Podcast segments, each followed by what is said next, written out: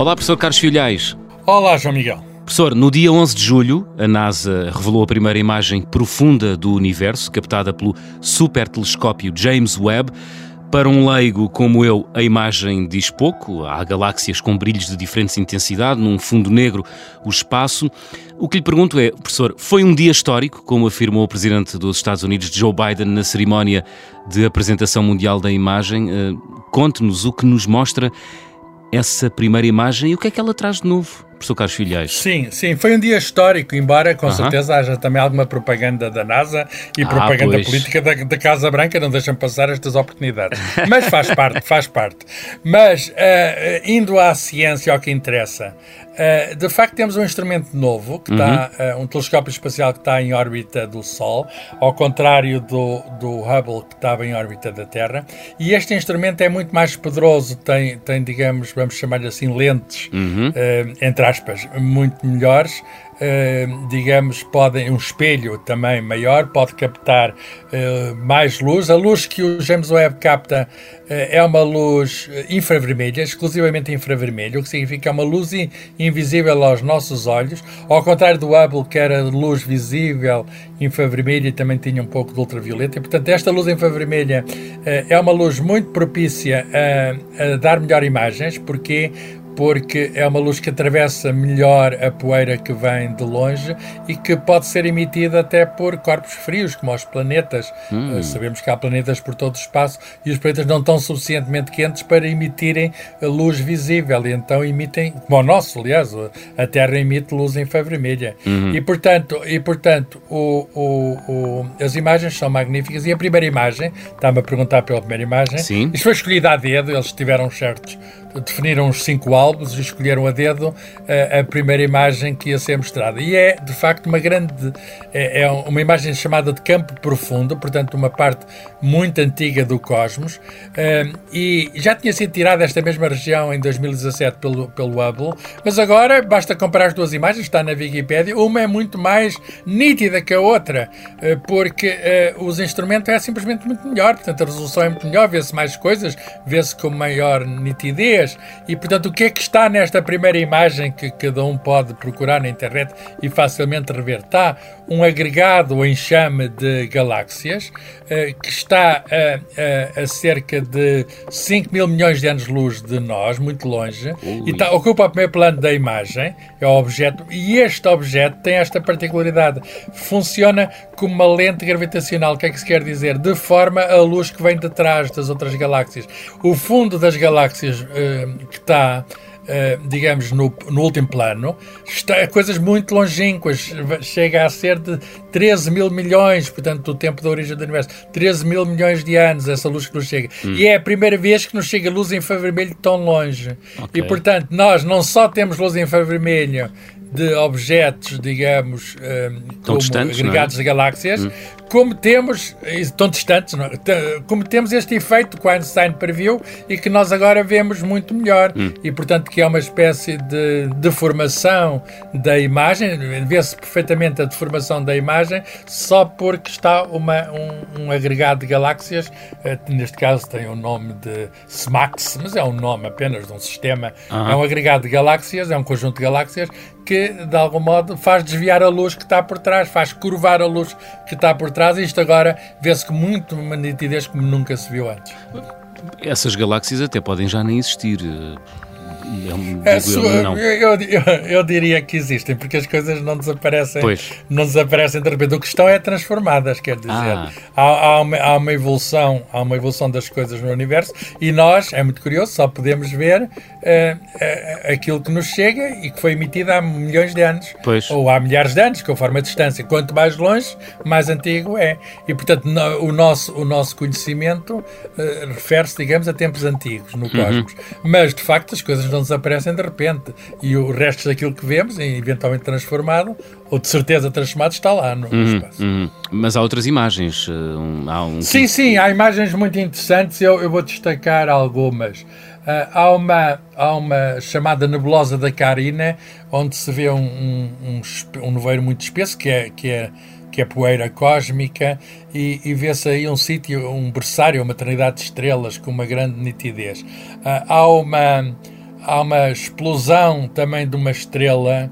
Uh, neste caso, vê-se também poeira, vê-se também poeira, mas é de outro tipo, significa uma, uma. É uma nebulosa planetária. O que é que se quer dizer?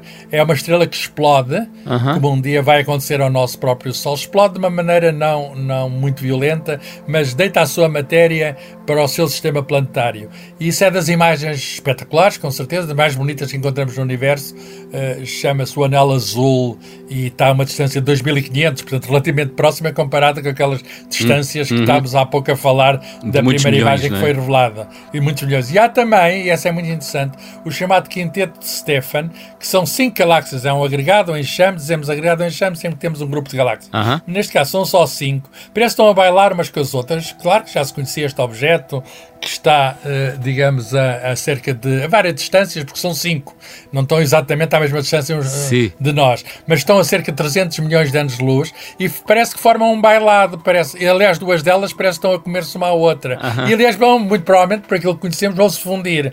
Vai haver um choque, há choques intergalácticos, vai haver um choque entre elas. Portanto, se me pergunta, uh, bem, nós estamos a ver uma situação que já evoluiu e, com certeza, aquelas galáxias que se estão a comer uma à outra, que estão a interpenetrar-se, se calhar eh, já se comeram mais do que hoje vemos. Pois. Estou a usar uma linguagem pitoresca, uh -huh porque estas coisas de canibalismo uh, cósmico também existem. E, portanto, as galáxias também atraem-se umas às outras, não é? Sim, sim, há forças, e, e não é? são, é? Gravitacionais. Há força, é a força de Newton que uhum. faz, a mesma força que faz a Lua andar à volta da Terra, ou uma maçã aqui cair na Terra, ou a Terra andar à volta da, do, do, Sol, é a mesma força que faz o Sol andar em volta da do centro da galáxia, ou que faz estas galáxias aproximarem-se umas das outras e, portanto, uh, colocando. Uh, pondo estes, estes, a evidência estes fenómenos de choques cósmicos, vamos chamar assim. Uhum. São dos maiores choques que existem no universo. Uma galáxia que vai contra a outra. E, e, nós sabemos que as galáxias têm no centro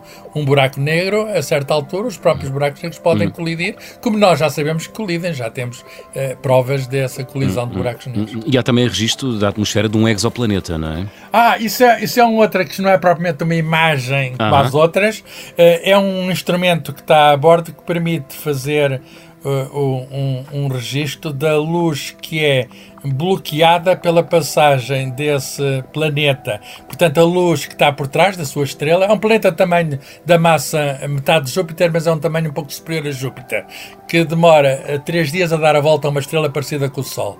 Uh, é um planeta que, que, enfim, que não está muito longe de não está muito longe, está a cerca de mil anos de luz, não está assim. Portanto, essa luz foi emitida há mil anos, imagine, uhum. na Idade Média. Uh, e o que é curioso é que nós olhar para essa luz que passa no planeta, vemos que parte dela é bloqueada na atmosfera. Vemos que tem atmosfera, que tem nuvens, porque a luz não passa. E nós, pela luz que é mais absorvida no planeta, nós sabemos que substância lá existe e agora aí não é propriamente uma novidade, mas para aquele planeta é, existe água. Portanto, uh. nós descobrimos que existe água nesse planeta que tem o um nome, eh, enfim, tudo isto tem nomes. Uhum. Tem o nome de VASP 96b, é o nome uhum. de código. Uhum. E, portanto, o VASP 96b tem água na atmosfera. Isto não implica necessariamente que tenha vida, mas, até porque não deve ter, porque é um planeta gasoso, um gigante gasoso, tal como Júpiter, é uhum. é difícil ter vida, mas pelo menos mostra que, enfim, uma, reforça a convicção que nós já temos que alguns destes planetas têm atmosferas e, e têm atmosferas uhum. que, enfim, que podem ter algumas semelhanças eventualmente com as nossas.